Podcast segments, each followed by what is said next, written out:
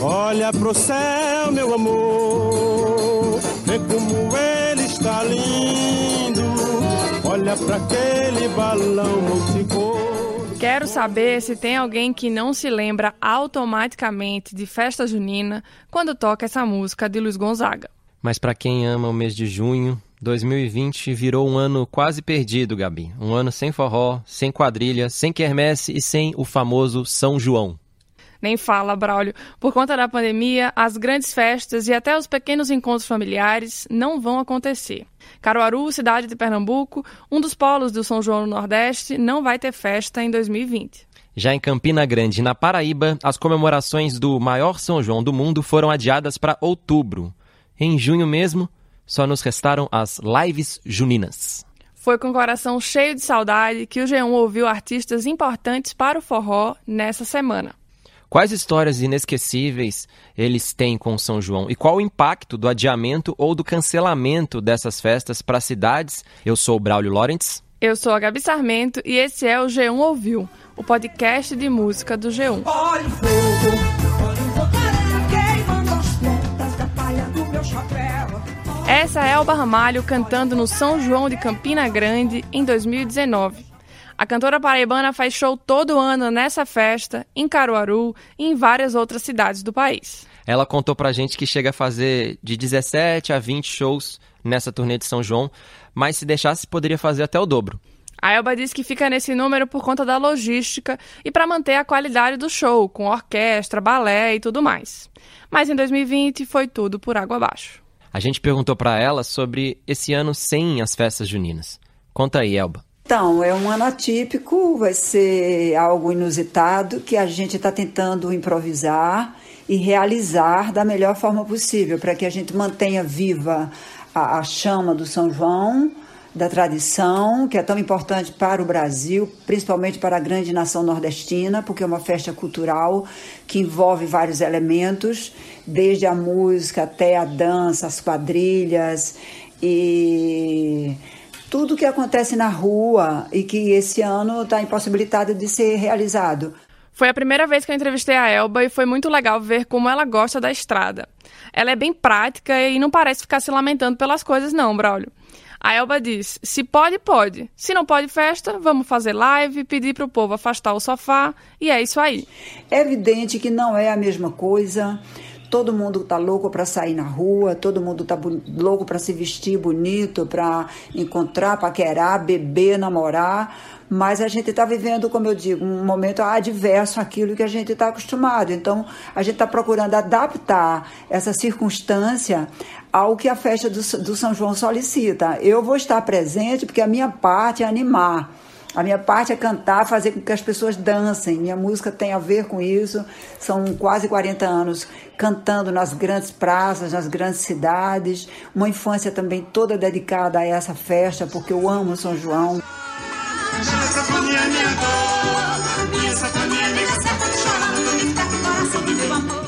Eu sei que você perguntou se ela tinha uma preparação especial para esses shows aí seguidos, essa maratona de São João. E ela veio com uma história bem curiosa, né, de 2019, né, Gabi? Ano passado eu peguei chikungunya no mês de junho e fiz a turnê inteira com chikungunya, sabe Deus como, mas assim, eu não não não não esmoreci, porque a voz estava ótima. Eu botei um grupo de bailarinos e aí eles dançavam e eu cantava e me mexia na medida do possível. Foi difícil, então esse ano também com essa com essa pandemia aí, a gente dentro de casa acho que vai ser facílimo, vai ser moleza até. Impressionante, vai. Com quase 70 anos, ela fez todos os shows com chikungunya, uma doença que deixa o corpo bastante dolorido. Isso que é adrenalina. Com certeza. Pensando na correria que deve ser a estrada, né? Fazer uma live em casa também, por outro lado, não parece ser tão ruim, né? Você fica mais ali de boa. Sim. E além da live que ela vai fazer no canal dela no YouTube, a Elba também está na programação virtual do São João de Campina Grande. Como a festa da Paraíba foi adiada para outubro e não cancelada, perguntei se ela acha que tem realmente chance de acontecer toda aquela aglomeração, todas as festas como a gente conhece. Eu acho toda chance. É muito importante para a cidade, turisticamente, culturalmente, economicamente falando. Deus queira que aconteça, eu vou estar lá de novo. As festas de Caruaru e de Campina Grande movimentaram juntas 500 milhões de reais em 2019. Além das bandas, tem todo mundo que trabalha com as quadrilhas, com eventos, com barraquinha de comida e de bebida, segurança, turismo, enfim, inúmeros setores. Mas, Gabi, eu quero saber aí de outras histórias. Com quem mais você falou nesse grande dossiê São João que você fez? Vamos. Eu falei com Dorival Dantas, Braulio. Ele é um sanfoneiro, cantor e compositor de sucessos como Coração, Você Não Vale Nada, Eu Não Vou Mais Chorar, Deixe Estar. Eu confesso que muitas dessas músicas eu ouvi muito quando eu ainda morava em Maceió. Então você se emocionou. Sim, foi bem nostálgico. Terei você bater em minha porta, toque, toque, toque. Está, é assim que. O Dorival é de Olho d'Água do Borges, no sertão do Rio Grande do Norte, e começou a tocar ainda quando era jovem, né, adolescente, com o pai, o Cícero Dantas. Vamos ver aí um trecho da entrevista. Dorival, eu vi uma live que você comentou que na sua época de menino não tinha isso, de um monte de banda, que seu pai tocava por muitas horas, sete, oito horas seguidas. Como que era isso? Quais, quais são as suas lembranças desse tempo? Como que era essa festa que você falou até que não tinha nem energia? Tinha nada, rapaz. Me refiro mesmo a uma época que, quando começou a ficar moderno, olha, quando tudo começou a ficar moderno, mais do que isso que a gente está fazendo aqui agora, você aí, eu aqui, e a gente se falando, um sanfoneiro da região que tinha uma condiçãozinha melhor, tinha uma bateria de um caminhão que era mais potente, Aí ligavam a maquinazinha de som Delta. Aí fazia uma caixinha de som em casa mesmo, comprava um, um alto-falantezinho, um falante Novik, é, outro, e improvisava ali. Quem tinha menos condições tinha uma bateria de um carro menor, aí começava a tocar, e daqui a pouco a, a bicha ia fracando, ia perdendo a força, e terminava tocando no seco sem som, sem, é, sem nada. Só voz de sanfona mesmo puro. E ninguém reclamava. E a gente podia começar nessa época, de 7 horas da noite mais ou menos, e ir até 7, 8, 9, 10, 10 horas da manhã. E nessa época também ainda tinha uma coisa. Às vezes a gente ia tocar num cantinho que a gente sabia que a gente tinha que chegar calado e, sa e sair mudo. Aí a gente tocava mesmo. Não tinha esse negócio de intervalo. Você tá entendendo? Por que você fala isso de chegar calado e sair mudo?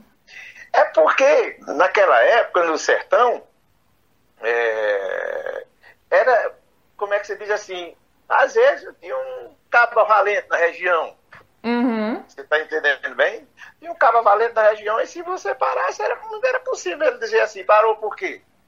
Ah, mas você não. Se você fosse um cabo, ah, não fosse frouxo, eu sou frouxo. Meu pai não era, não era tanto, mas também, é, como é que diz, né? A gente é, não, vai ter que tomar cuidado. Uma região diferente, a gente quer voltar para casa. Então, acaba, não, vamos tocar agora mesmo. Pois é, até quem pode mandar é, se cansar e dizer, pronto, agora pode ir para casa e de repente passa ele querer bem, aí ele ajuda, lhe dá um trocadinho nessa época. Era tudo, tinha suas leis, eu diria que eram as suas leis da época. Era mais ou menos como aqueles filmes de faroeste. Você já viu? Já. Então pronto, é mais ou menos por aí.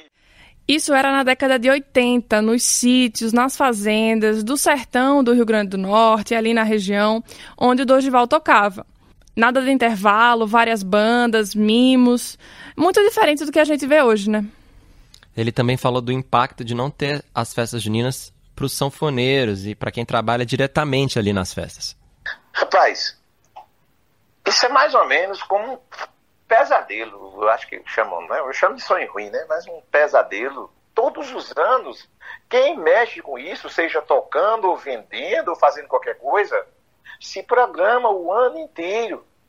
Tem poucos dias talvez de felicidade quando passa, que deixa um trocadinho, que aí faz uma feira boa, comemora, mas depois diz, olha, vamos se preparar, porque o próximo ano vai vir. Aí de repente isso veio sem ser avisado e a gente não tem rumo, ninguém sabe nada. É, são pessoas que não precisam só de uma palavra bonita, é, de, de, de, de- um poema. O poema mais bonito do mundo não enche uma barriga. Realidade bem difícil mesmo. E eu fiquei sabendo também, Gabi, que você conversou com o Mano Walter. Sim. Aquele cara, entre outras, a voz de Juramento do Dedinho. Vamos fazer o juramento do dedinho, juntar o meu midinho com o seu midinho. Então fechou, o trato tá feito. Aqui não tem assinatura, gente, sela com beijo. O Mano contou que a relação dele com a festa junina começou quando ele era criança. É uma coisa muito comum, né, Braulio? Dançar quadrilha na escola, acho ah, que... eu dancei demais. Mesmo ali em Minas Gerais também Pois é. dançava muito. Minha mãe é professora, então desde pequenininho eu sempre participei de quadrilhas, né, toda de xadrez, com aquele remendo na calça, né, interior muito é, fogos, chuvinha, é, enfim, assando milho na fogueira. Minha infância também foi desse jeito, por isso né, essa ligação toda com, com o São João e com o forró, né? Depois o Mano começou a cantar e hoje, como você bem sabe, faz shows pelo Brasil inteiro. Eu estava pesquisando as músicas do Mano antes da entrevista, né? E reparei que tanto Juramento do Dedinho quanto Não Deixo Não foram lançadas em abril. O primeiro DVD dele também foi gravado nesse mês, só que em 2016. Aí eu perguntei se era uma coincidência ou se rolava aquela estratégia que acontece com as músicas de carnaval, de soltar um pouco antes para chegar no São João bombando. Ah, sem dúvidas, sem dúvidas. Tem todo um. É porque quando a música chega, né, é, a gente já faz uma análise. Ah, essa música é a cara do São João. é, Essa música nós vamos preparar para o São João, que é o mês que a galera mais curte mesmo, forró e tal. Outra coisa que ele falou foi sobre a importância de tocar em festas como a de Caruaru e a de Campina Grande. É um marco importante para a carreira de um forrozeiro, mano? O artista que toca no São João de Caruaru e de Campina Grande, é, ele traz na bagagem, né, uma tipo assim, passei no teste. eu toquei no São João de Caruaru e no São João de Campina Grande. É, é a mesma coisa do, do atleta ele participar da- das Olimpíadas, ele, ele participar de uma Copa do Mundo, entendeu? Uma coisa assim, nesse, nesse naipe.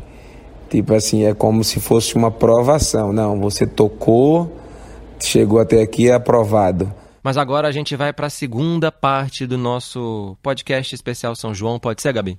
Pode. Como não vai ter São João, está todo mundo com saudade, todo mundo meio triste.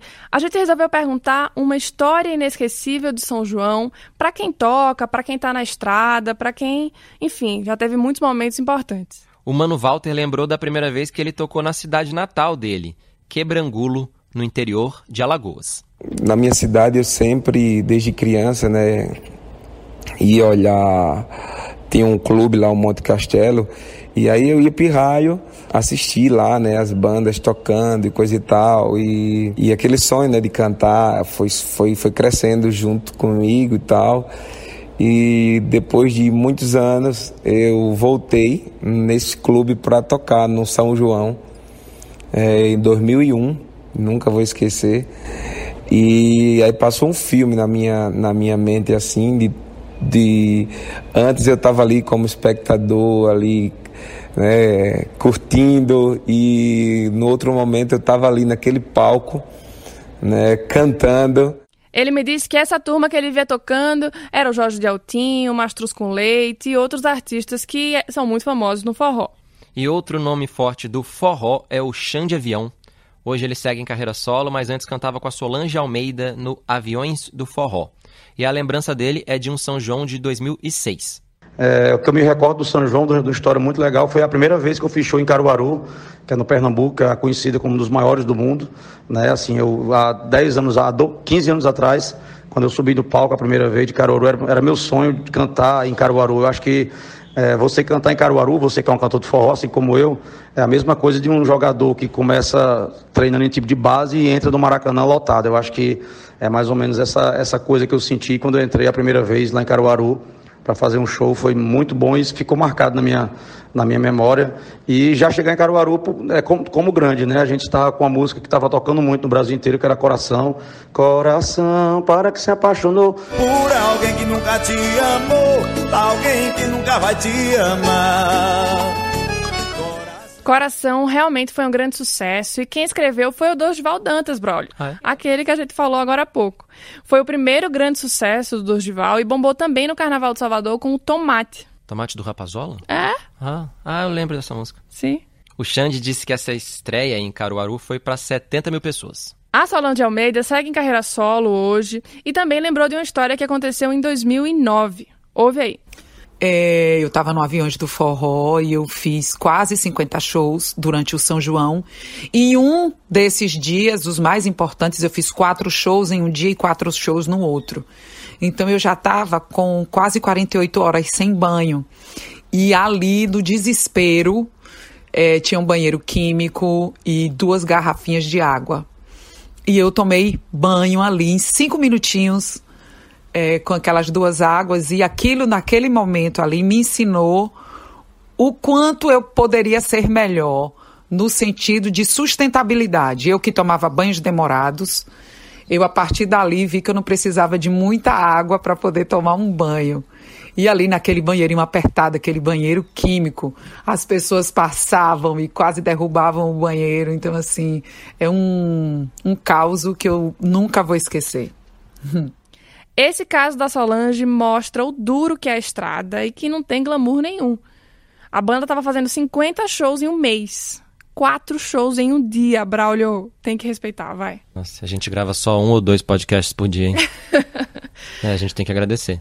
Mas é, eu também acho essa. Eu comentei com você aqui quando eu ouvi o, o depoimento dela que eu acho surpreendente também como narrativa, porque eu pensei que a conclusão seria a básica, né? Que muita Sim. gente fala, de que talvez não vale a pena todo esse perrengue, toda essa correria para fazer tanto show, né? Pra, enfim, tem que dar uma desacelerada. Muito artista passa por isso. Mas não, a conclusão tem a ver não com diminuir o ritmo, tem a ver com diminuir o desperdício de água. Então dá uma virada, achei a narrativa Sim. interessante. Não, ainda mais no São João, né? São João não tem nem tempo pra dormir, é pra tocar tem, né? mesmo. Nossa. É isso aí.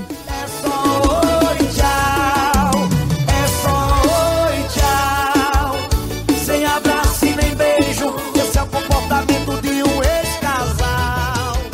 Outra pessoa que mandou um depoimento pra gente é o Luan Estilizado, cantor e sanfoneiro de Campina Grande.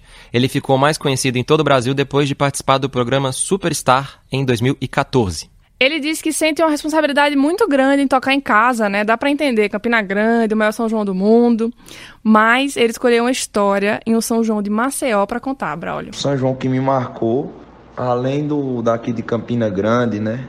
Além do São João de Caruaru pela quantidade de pessoas, foi um São João que eu fiz em Maceió, na, na rua, e o que me marcou foi uma chuva que deu lá, que a água tava batendo na canela do povo mesmo. E ninguém saiu do, do, do local da festa. Parecia um, um, um Rock in Rio, como diz aí, um Rock in Rio do, do forró. Eu gostei dessa comparação com o Rock in Rio, porque se for pra pensar em Campina Grande, é um festival de forró e as proporções são assim gigantes, assim, dura um mês, uma pegada bem Rock in Rio, né? E também faça chuva, faça sol, o povo se reúne lá nas festas, se reúne na casa dos parentes pra, enfim, Exatamente. acompanhar, rola aquelas muvucas, parece realmente. Sim, é- tem uma parte também que é muito importante, toda a tradição popular, né? Que é uma festa muito marcada da cultura do Nordeste. Como a gente já falou aqui, tocar nessas grandes cidades do forró é um marco importante para vários artistas. E não foi diferente com o Raí do Saia Rodada. Passava direto de Caruaru e eu dizia, tenho fé em Deus que qualquer ano eu vou tocar no São João do Caruaru. E quando passou um ano, depois que eu fui a Pernambuco pela primeira vez, a gente voltou e foi tocar em Caruaru entre Alceu Valença e Asmar Monteiro, se eu não estou enganado. E a gente tocou praticamente de graça, só para mostrar a banda e foi um caso que eu nunca esqueci, uma história que eu nunca esqueci. E foi a primeira vez que eu mostrei meu trabalho em Caruaru, no São João do Caruaru. Agora que a gente já falou da turma mais jovem que representa aí o São João, vale terminar esse episódio com as histórias de quem tá na estrada desde quando tudo era mato, literalmente mato, né? O Flávio José é um sanfoneiro e cantor paraibano com presença confirmada em festas juninas de todo o Nordeste. Pra colher eu canto assim que nem vem, vem. E suar como um acorde de sanfona. Festejar que nem passarinho no xerém. Namorar com as batidas da zabumba. Tum, tum, tum, bate, bate meu coração. A história que ele contou tem a ver com essa música, Que Nem Vem Vem, o primeiro grande sucesso dele. Bem, o São João que mais marcou a minha vida, eu posso dizer que foi o de 1991, que eu gravei de Marcel Melo, que nem vem vem, e como eu na época trabalhava no Banco do Brasil, não tinha tempo de sair divulgando, né? Mandava mais pelos correios, para as rádios. Eu esperava lá muita coisa assim tão rápida, né? Como aconteceu o sucesso de que nem vem vem. E eu tomei conhecimento desse sucesso numa madrugada, tipo duas horas da manhã, que uma amiga de infância que mora em Campina Grande ligou para mim, na cidade onde eu moro, Monteiro, Paraíba, e disse: Olha, era duas horas da manhã, a gente achava que era uma ligação com notícias ruins. Aí ela falou: ah, Me desculpa o horário, mas eu não me contive, eu tinha que avisar você que, que nem vem, vem, tá estourado aqui em Campina Grande, tá uma loucura. Já estão chamando de até o hino do maior São João do mundo. Eu sei que isso foi uma repercussão tão grande que no outro dia me ligaram para fazer um show no Parque do Povo. Aí marcaram a data, aí uns cinco dias mais para frente. Com o show marcado em Campina Grande, entra uma parte muito boa na história que é difícil de se repetir nos dias de hoje. Um cara que depois eu conheci pessoalmente, me tornei amigo, chamado Lanca, ele mandou imprimir 30 mil letras de Que Nem Vem Vem e deu no Parque do Povo. Quando eu cheguei para fazer o show, tinha uma multidão com um papelzinho, uma letrinha na mão, cantando a música. Isso foi assim uma coisa que me marcou para sempre, porque também foi o primeiro sucesso da minha carreira, né? A gente não esquece. É difícil esquecer mesmo, né, Gabi? Sim, imagina que fofo todo mundo com um papelzinho. Já o Dorival Dantas foi ainda mais nostálgico, foi mais ainda ali no fundo do túnel do tempo. O mais forte é as lembranças de quando tudo começou, você está entendendo bem? Uhum. Da época de muito novo, vendo, cantando, tocando e vendo aquilo de perto. Hoje eu tenho um carro melhor, mas na época eu ia com meu pai numa rural ou num jeep. Às vezes íamos de bicicleta, às vezes a pé, mas tudo isso eu não sei por que esse essa lembrança, esse saudosismo é, é tão mais gostoso do que hoje mesmo com toda é, essa modernidade, essa melhor condição, você está entendendo bem? E também tinha uma coisa bacana, tinha uma verdade muito grande é, naquela, sobre a cultura, tinha uma alimentação muito boa sobre a cultura. Não tinha essa mistura, vamos supor hoje, vamos supor que tem um programa, é, a hora do forró, duas horas de programa. Talvez não se toque mais nem o forró de antigamente, e talvez o que mais prevaleça seja outras canções. É, enfim, é, eu não gosto muito disso. É, se for olhar a programação dessas grandes festas, desse, do ano passado, dos anos anteriores, dá para perceber que tem vários artistas do sertanejo, tem até do eletrônico, a Loki já tocou também em noites importantes. Mas o Dorival não se incomoda com a presença desses artistas de outros estilos, desde que seja uma troca recíproca, tem que ser justo. Eu sempre dizia uma coisa, eu jamais vou torcer, pedir ou lutar para que não venha alguém de outra região com outro estilo tocar no São João.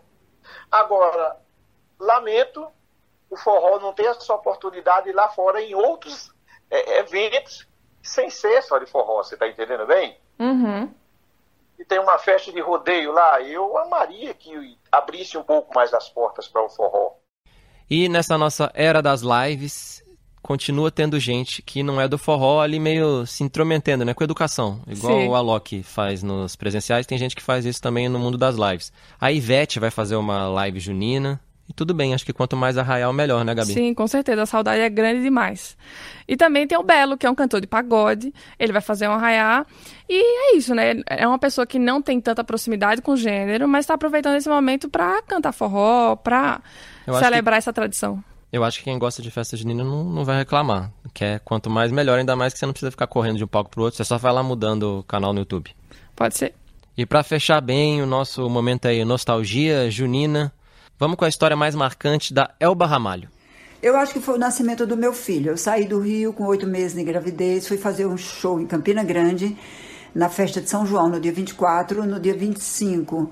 Eu, eu, eu acordei, fui tomar café com o Luiz Gonzaga, depois fomos para casa da minha irmã almoçar, comer aquele feijão verde, aquela macaxeira, aquela comida típica toda na mesa, e de repente eu parei. A bolsa estourou, era seis e pouco da tarde, a cidade toda em festa, não tinha médico, não tinha anestesista, ninguém encontrava ninguém, porque Campina Grande tem muita força e tradição a festa, as pessoas se entregam nesse período a, a, ao São João. E aí, às nove e meia da noite do dia 25, eu estava parindo meu filho Luan, eh, de forma inusitada, com oito meses, eh, me surpreendeu, surpreendeu a todos, mas em compensação foi um São João que eu vou, não vou esquecer jamais, de 1987. Imagina o sufoco, Braulio. Pois é. Você tá tendo menino e tá todo mundo na festa, todo mundo na gandaia. Pelo menos o Luan teve a moral de ter Luiz Gonzaga esperando ali na janela por ele, na maternidade, para ver o rostinho dele. Não é para qualquer um. Não mesmo. E é com esse tom aí de nostalgia junina que a gente se despede. Gente, vamos aí ficar com calma. 2021, 22, sei lá, tá logo aí. A gente vai ter São João presencial. Sim, e olha que todo mundo que eu conversei já disse que está com uma maior vontade, que o próximo São João que tiver vai ser uma maior festa de todas, porque realmente é muita energia e muita vontade de estar junto acumulada. Com certeza. E se você tiver uma história de São João, conta aí pra gente nos comentários, enfim, procura a gente para contar sobre o seu São João inesquecível. Lembrando que você pode ouvir o João Ouviu no Spotify, no Deezer, no Google Podcasts, na Apple Podcasts, no Cashbox ou no G1 mesmo. Até mais. Tchau.